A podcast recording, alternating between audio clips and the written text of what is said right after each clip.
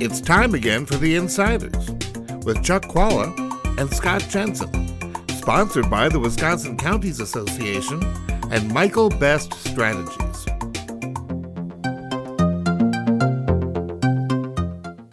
Hi, I'm Chuck Chvala, former Senate Majority Leader. And I'm Scott Jensen, former Assembly Speaker. And we're The Insiders. So, Scott, what's going to happen? Look in your crystal ball. We're economic experts. What's going to happen with the COVID economy after this is all done in Wisconsin? There's a lot of COVID money out there, a lot of federal spending. Where do you think we're headed? The big engine, of course, is the private sector. Where are we going, do you think? You know, Chuck, as I mentioned before in this show, economists have said that the amount of money the federal government is sending back to states is 100 times the actual revenue losses that states suffered during the COVID crisis. And as a result, these trainloads of federal money are coming in and they're distorting the marketplace, not only the marketplace for labor, but the marketplace for goods and services. And so you have the classic definition of inflation, of course, is too many dollars chasing too few goods. We have these shortages in all sorts of areas of the economy, and the federal government is pushing more cash into the economy. No surprise, we're seeing the rise of inflation, something I've been suggesting was coming for a year or two, and you and others have poo-pooed that. We're now seeing it pretty steadily. The numbers are showing inflation is coming back. We're also seeing the problem of a labor shortage. We're seeing people who are unwilling to work because, and it's a reasonable thing, the state plus the federal benefits are about $18 an hour. And, you know, you wouldn't go $18 an hour, I got to go to work every day. And $18 an hour, I don't have to go to work. $19, I got to go to work. I think they're pushing the wages up. Good for workers, but that's going to cycle right back into increasing inflation again. So all this federal money is doing what always happens when there's too much money chasing too few goods.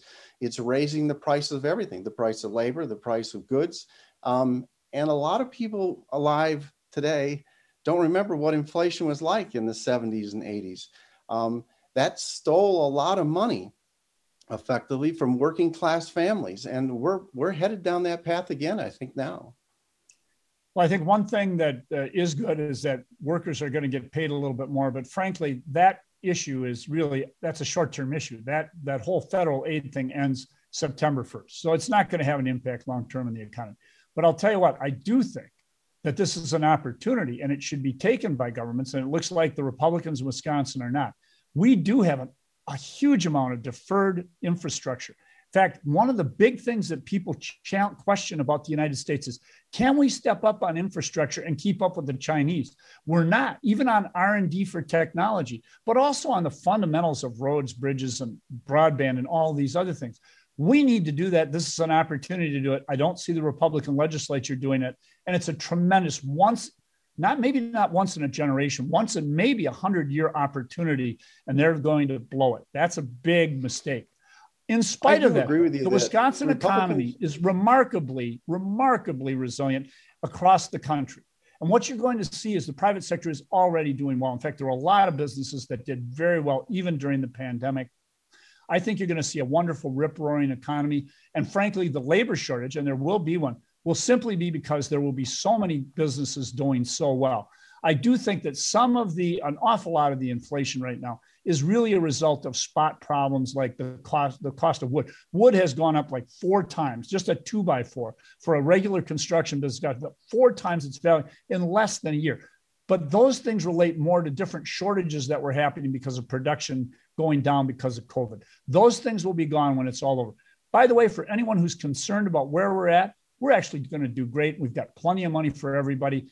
Read about John Maynard Keynes, the best economist ever, understood that we were in an economy where it's not so much scarcity that's an issue, it's a matter of distribution. And when you see Jeff Bezos building, and he's a Democrat, I think, a $500 million yacht, you know that there's something wrong with your society and the way we distribute funds. Well, I'm going to agree with you on one thing, Chuck, and that is that when you have these moments where there's an unexpected windfall, the smart thing to do is either to save it for a rainy day, or in this case, to invest it in long-term investments like infrastructure. That's the place where the money goes.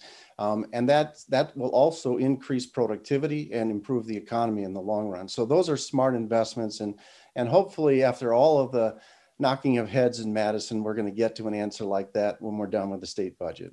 I hope so. We'll see you next time. See you next time. You've been listening to The Insiders with Chuck Chvala and Scott Jensen, sponsored by the Wisconsin Counties Association and Michael Best Strategies.